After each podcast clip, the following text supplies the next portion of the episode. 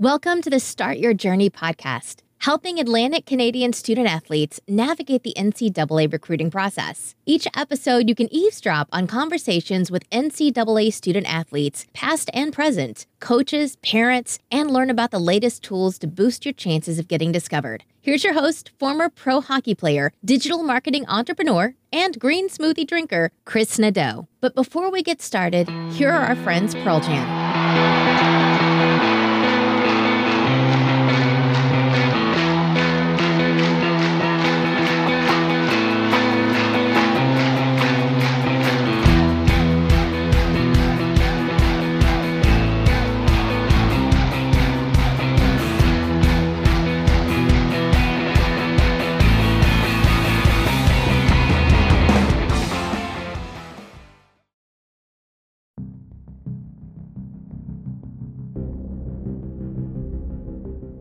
Welcome to the podcast today, everyone.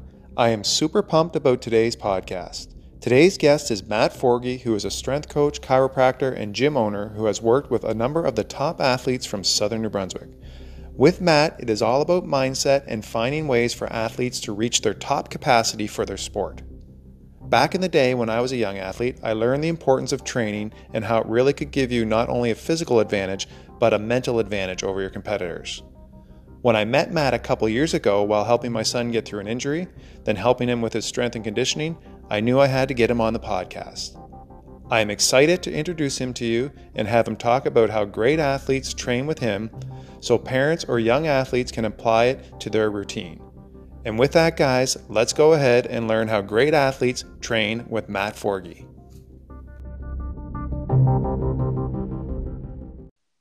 All right, so if I were to go to a restaurant, I mean, like right now, especially in the Maritimes, if there's uh, mussels or oysters on the uh, app, I'm gonna have those, and then Yeah. I'm always gonna go for steak and fries and a salad, and that that's pretty much it. That's my go-to. So you like the mussels? Tell me why. Like what, what what's with the seafood and the steak? Are you a big protein guy, or why? Why? Uh, or is it no, flavor? I just I, I I don't really eat a lot of seafood, but when there is mussels or oysters, I will eat those. I used to serve at a restaurant that had unlimited um, uh, mussels, so I kind of got the taste for them. So I, I just Yeah. I really enjoy the taste of mussels, and then I, I you know like steak is just a comfort food for me, and yeah, I mean it, it's definitely not the healthiest meal in the world, but I, it's an enjoyable meal for me. Love it. So do you have a restaurant that you prefer to order from that offer the steak and mussels and seafood, or is that really, every you know, restaurant you go to? pretty much every restaurant I go to, I'll look for that. And then, um, I mean, East Coast Bistro in St. John is a fantastic restaurant to get that food. I really enjoy Yeah. it there. Yeah. Awesome. Um, you and I would uh, enjoy a meal together because those are the things I'd love to order as well too. Yeah, so uh, good stuff. Yeah. Um, so uh, the other thing that I wanted to chat with you a little bit about Matt is kind of walk me through. Um, you know how how did Matt Forgy end up becoming a strength coach? Tell me Mhm. a little bit about what it is and why it enticed you to go that route and how you're helping others. Sure. So I guess it, it started way back when I was maybe uh, six or seven years old, and I started playing tennis. And I, I think I started playing tennis competitively at a very young age, and I didn't really get into hockey until grade nine. So you can imagine I kind of missed a lot of the development for a hockey players.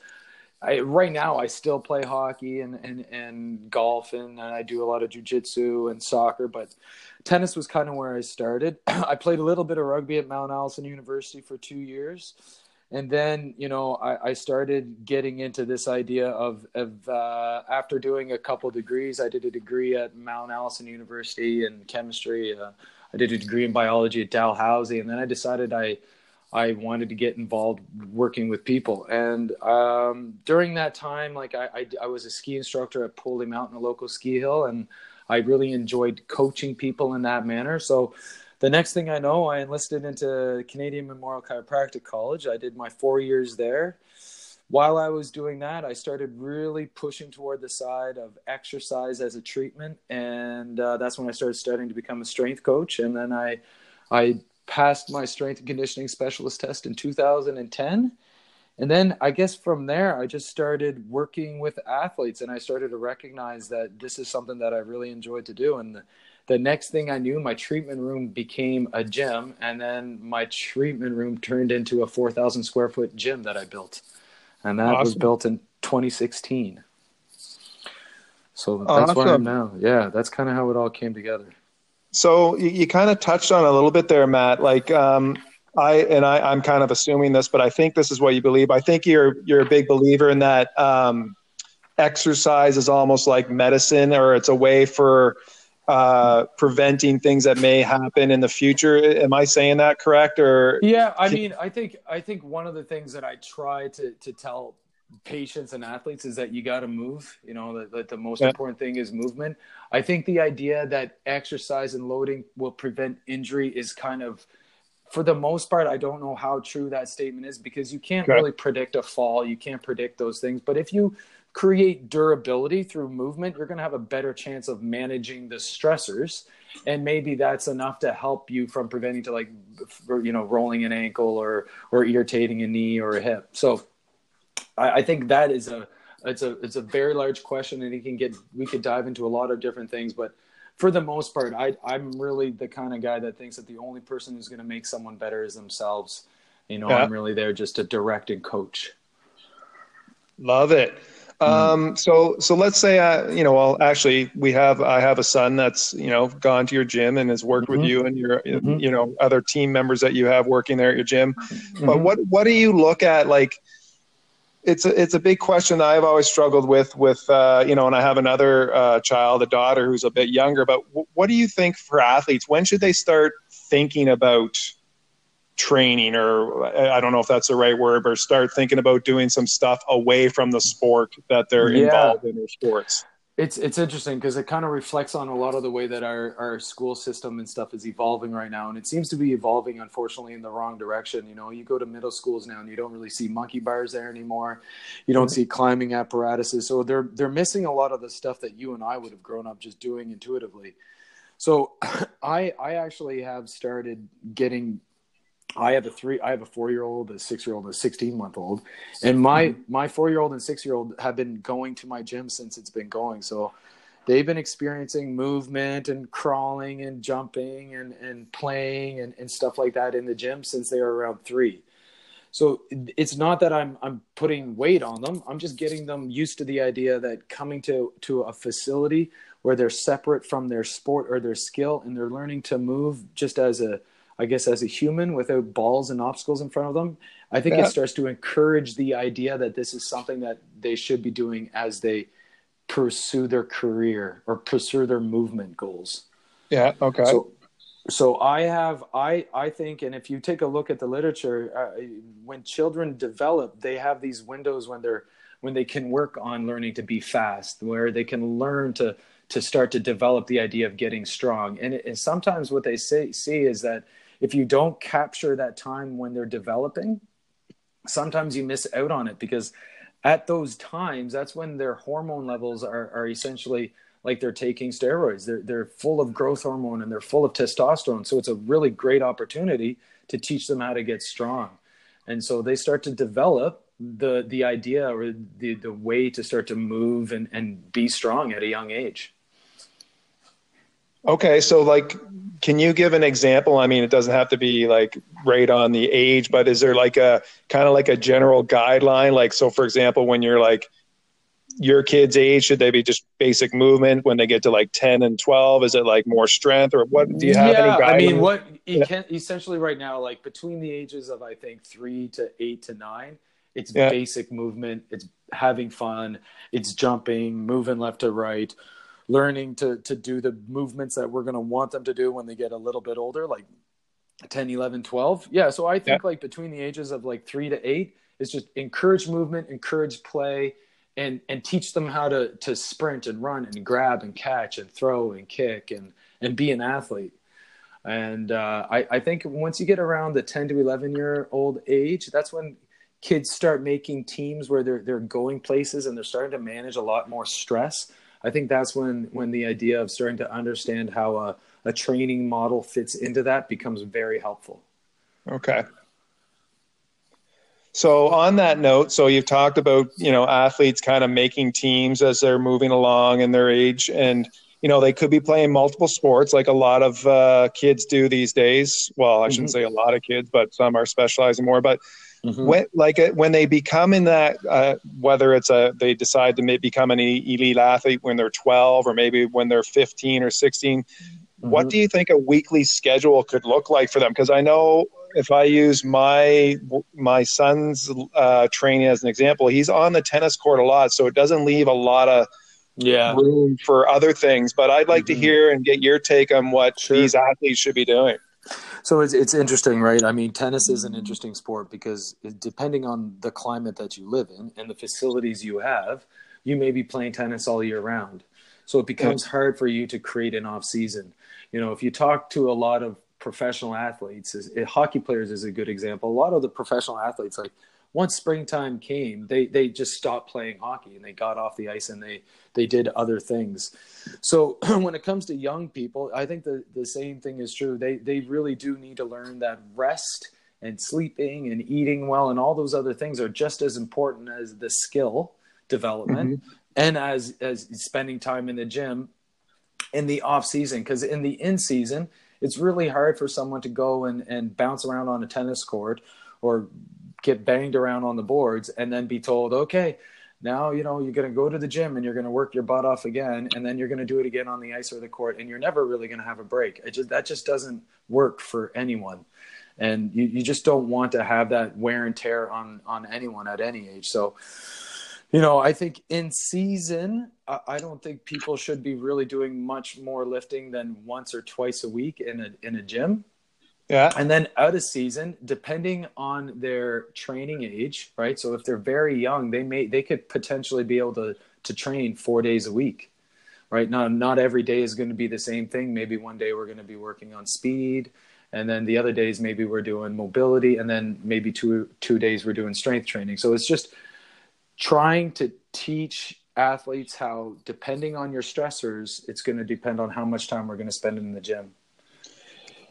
Yeah, and I mean, we kind of it took us a while to figure out tennis. As you know, I'm a hockey guy, but I realized tennis there wasn't really many blocks for training until this year. No. We kind of figured out that you know we got to make we got to make a real you know push to kind of find times to to lay yep. you know lay down some foundation so Kate can actually step away from the courts and just train yep. or do some other things. So uh, yep, it's really it, important yeah. I, can't stress it enough. I, and you know i think it's it's really hard when sometimes you don't have coaches that understand how, where it fits in you know? Yeah. and so as a strength coach you know i'm biased. I'm like oh you got to spend time in the gym. I want you to build up your your capacity to to be faster to rebound to to to deaccelerate and then to move in another direction. Like i can you know and we can help with that and then all of a sudden, uh, you know, they they they're just spending too much time on the court, and then they don't really have the effort or the ability to do it with me.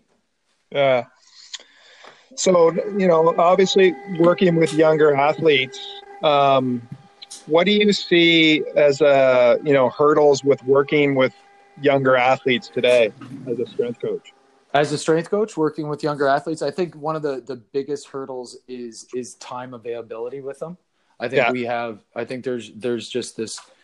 A lot of the kids that are are um, at a high skill set, those are the parents that are going to be the that that are going to want to look look for strength and conditioning. And mm-hmm. I think what's I think what's really neat is that I, I kind of want to have all the kids coming in so that we can get all the kids building up their capacity, and then the ones that are that have this this next level skill set you know they they're the ones that i think sometimes the parents and the athletes are like oh yeah but i want to be stick handling or, or you know i want to be working on my forearm my forehand or my backhand or i want to be you know shooting hoops. And like you know i understand that but here's your time to to cheat the system. You get this these windows of opportunity to train and your competitors that didn't train during this time you're going to have an advantage over them. And and it's hard to try to get that through to the coaches and to the parents. Yeah, I mean you you just hit the nail on the head. Like the advantage there. I, like if I can go back to when I was playing hockey and kind of the age at some of these kids now, you know, going up through high school and everything. I mean, training wasn't. It was just kind of starting. Like I, I would like. I was 15, and I, my coach said, "You guys need to get stronger if you want to go to that next level." So I was like, "Okay, mm-hmm. I'll go buy the the latest Mr. Olympia uh, mm-hmm. magazine and uh, yeah. uh, look at a workout in there." But what I realized was that exactly what you said was it's an advantage and not everybody is committed or disciplined to do it and it does give mm-hmm. you that little edge and mm-hmm. with the way you guys can you know specialize on training now for sports and everything i think athletes are crazy to not be doing this more often than than not yeah, and you know, you know the the individual that's uh, that's responsible for instilling this mindset is is the coach. You know, yeah. the coach it, it, has to come from the coach because if the coach isn't, you know, like explaining this to the kids, it's hard for me to come in and say, "Hey, you need to do this stuff." Well, you know, I'm not hearing it from anyone else, so I don't know. I don't know if I have time for it. Yeah. So on that note, like I know coaches are a big part of it. How do you see parents potentially guiding young athletes? Because I think parents can be more of a solution than just relying on the coach. Because parents are with them all the time, right? So, how is there yeah. anything there that you think can happen? Yeah, you know, I think I think it's kind of funny, eh? You know, I, I was thinking about some of the questions you gave me, and one of them kind of alluded to this, and I sometimes think parents need to step away. You know, I think that sometimes if they have if they have confidence in the coach and they hear that the coach is saying the things they want to hear, then it's probably best coming from the coach. You know, yeah. like I, I, much I'm a ski instructor, and I much rather a ski instructor take teach my son and daughter how to ski than me because I know that they're going to listen to them better. You yeah. know, they're you know, and so sometimes when the parents get involved, there's there's sometimes a little bit of like, well, this is what I think, and and and, and the such. But I, yeah. I don't know. I think I think the parent involvement the parent should know when they see a gap. So maybe the parent should understand, like, okay, here's kind of what my child should be exposed to. And I'm noticing that there's gaps here. So now what I got to do is I got to find someone to fill those gaps for me. Um, and, and then, you know, I think that's maybe where that, that could happen.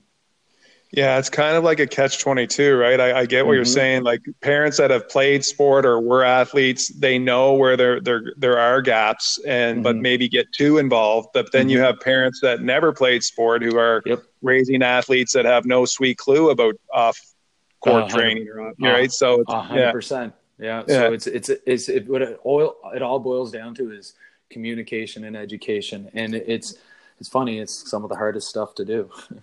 yeah yeah, big time.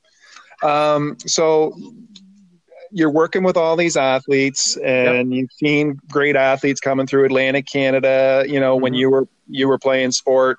Um, mm-hmm. What do you think is one of the most common reasons for athletes kind of deciding not to chase their dream or keep moving forward uh, mm-hmm. in in Atlantic Canada? So I, I think it has a lot to do with population density and competition.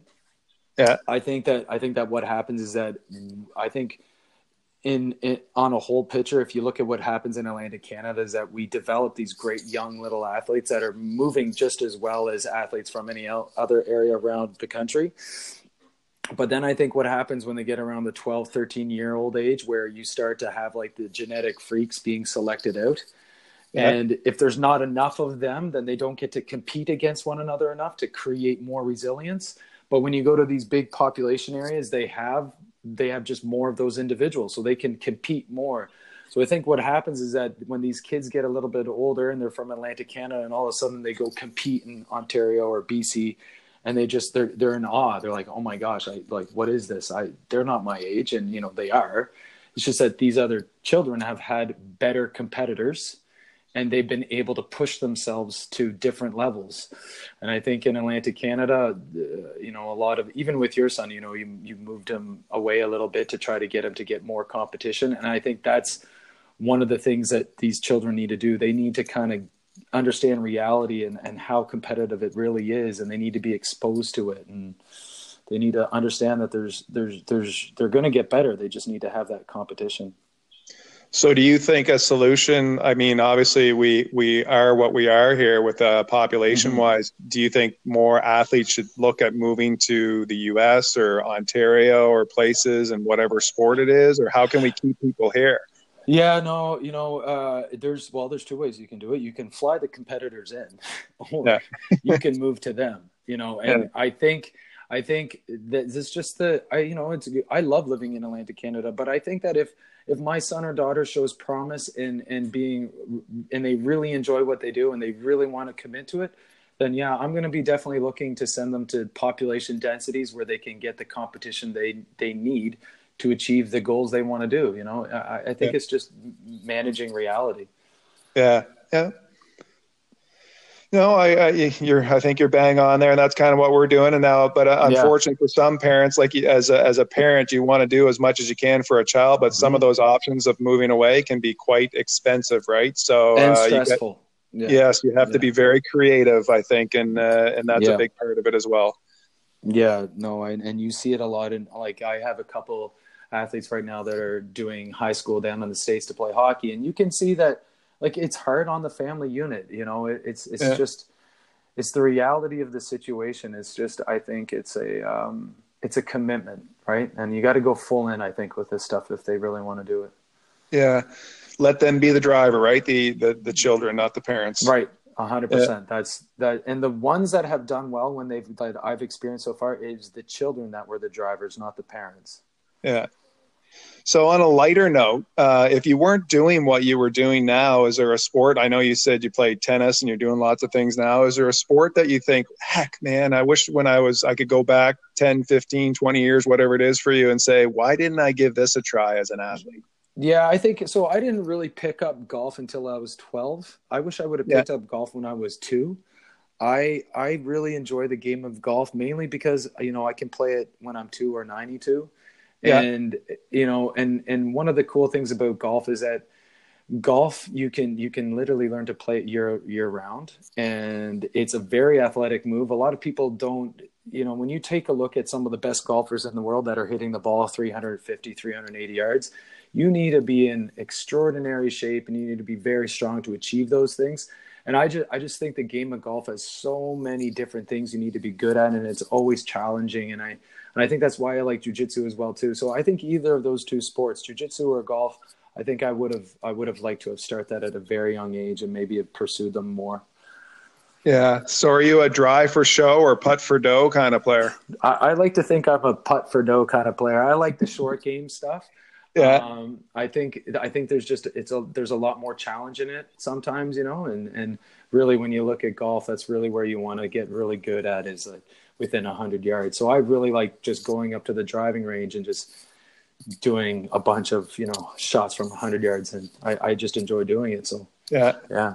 Golf is, awesome. Golf so on that note, you, you touched on jiu-jitsu. I know recently you've been working with an MM, MMA athlete. So can yeah. maybe it'd be neat to hear, like I'd always love hearing how other athletes train the intensity mm-hmm. and, yeah. I think that would be great for our audience to hear. So, what's that like working with uh, an MMA athlete? So, so yeah, so the athlete we're talking about, I've been working with him since he's been 19. He's 26 now. Um, yeah. pr- professionally, his record is seven and zero. So, when he is not, when we are not eight, eight weeks outside of camp, we're usually working on the things that he needs to get better at. So, whether it's mobility, strength, power, speed, and or a conditioning thing that we need to work on, we'll spend our time testing and then understanding where we need to spend our time with. And then once we know we're essentially eight weeks out of his fight time, um, he knows what he's doing every day of the week from there on in. And uh, it becomes very intense because we'll start programming his conditioning, his strengthening, his power. And it's it's daily, and sometimes he has two to three different sessions a day. So sometimes he's he's training six to seven hours a day. So it becomes a, a full time job for him. It becomes a full time job for the coaches to make sure that he's managing his stressors well. And and every like two to three weeks, what he's doing is going to change to focus on something that's more and more and more closely related to the fight until within you know three weeks from the fight he's spending most of his time working on putting all the things we worked on for five weeks into like this this battle mode and it, yeah. it's a, it's an amazing experience to see him go through all of it and uh, yeah, it's it's a lot of fun and it's enjoyable. Yeah, I mean, I one of the things I always say to my guy is I like, dude, if you want to see someone who trains and who's committed and disciplined, watch the George St. Pierre show mm-hmm. or watch mm-hmm. uh, the Conor McGregor's, right? Like, mm-hmm. it, it's really those the the MMA athletes are so obsessed and disciplined. Oh, it's, amazing yeah. to watch. Yeah, yeah, and it, and it takes a lot of a lot of out of them, right? And and you know it, it's a different mindset for these guys because they're going in and they're they're letting everything go you know they're they're fighting to to not get knocked out you know it's it's uh mm-hmm. it's it's intense that's all i gotta say it's just very intense when it comes to walking into the ring and and watching this whole thing go down well, I can tell uh, we talked about sports we would have liked to have played. I definitely would not be in an MMA fighter. I'm a lover, not a fighter. That's for yeah. No, I don't think I could do it either. It's it's after seeing the it, yeah. I, I have full respect for it. And I just think it's it's just you got to be that next level, and and yeah. not everyone is is ready for that. Yeah. So to kind of wrap things up here, um, is there one tip that you think that we maybe haven't talked about or haven't covered that you could give to student athletes and their families uh, while navigating through uh, youth sports now? Like, is there anything that you would like to share? Yeah, I think I think one of the things I like to share is the importance of having someone to help with mindset. I think I think having a coach that understands mindset is is and that's specifically their goal really helps with the parents and the athletes to understand how to achieve the goals they want to achieve. So whether it's a sports psychologist or a counselor, just someone that that really understands the training the training world and is yeah. able to like relate that to what they want to achieve. I, I can't, you know, I've learned and studied a little bit on mindset, but uh, you know, it's it's definitely a world that I think athletes need to become more comfortable with. Yeah, yeah, no, it's definitely uh, actually it's funny you mentioned that. It's one of those things that I talked about on the site there a bit ago. It's just it's a different mindset that athletes that want to get to that next level. I mean, we're, we're not all going to be or want to chase that dream, but the ones that do have to have a certain type of mindset, and mm-hmm. uh, I think it's very important. And and and when they're younger, they don't understand what that is. So having that mentor mm-hmm. or that experienced parent or uh, or a coach or whatever it is needs to kind of try and hopefully instill those uh, those thoughts into them. Yeah, and it's best coming from someone who who who knows how to do that. It's really yeah. interesting to listen to someone who's a mindset coach speak because you can see like every word coming out is is there for a reason and and it's it's yeah it's it's it's great fun do you know any mindset coaches that you could recommend or have you yeah in the area there's a, a, her name is ashley Dugay. she's great. Yeah okay. Yeah, awesome. and uh, there's there's someone there's an individual in fredericton and i think it's becoming more and more there's more people doing it they're learning. Yeah. But it's it's new. It's like it's a new profession i think well, listen, Matt, I appreciate the time. Um, is there anything you want to share about what's new going on at your place or the gym uh, with the audience? No, you know, I think it, it's it's. I think one of the things is is that we we have a tendency to allow social media to allow it to happen. But if anyone in the area wants to ever come and check out what's going on in 4 Fitness, you're more than welcome to come in and say hi. You know, it, it's a different training environment, and uh, yeah, it's it's a lot of fun in there. Excellent. Well, once again, thank you for doing this, Matt, and uh, we'll be watching for 4 Fitness uh, in the future online. Thank you very much. I appreciate the opportunity. All right. Take care. Okay. Bye. There you have it, my friends. If you have enjoyed this episode with Matt Forgy and how great athletes train with him to gain an advantage over their competition, make sure you ask yourself, what can I do to improve my game, to improve my skill set, to improve my mindset, to get to that next level? I bet training with a strength coach like Matt Forgy would help. You've got to continue to follow through. Simple steps lead to big results. Simple steps every single day will lead to big, powerful results. Connect with Matt on Instagram at 4fitnessathletics or online at 4fitnessathletics.com. Let him know what you thought about this episode. Very powerful stuff, guys. I hope you enjoyed it and make sure to share it with a friend. Oh, yeah, one other thing. Thanks for listening to the Start Your Journey podcast. If you've made it this far, I'll take that you enjoyed the show. In return, I'd love if you would leave a rating and a review on iTunes, Stitcher, Google, or Anchor. Subscribe while you're there, and I'll catch you for the next episode. Oh, yeah, and if you are listening on the Anchor app, click the message button and leave me a voice message. Thanks again, and I really appreciate your feedback and support.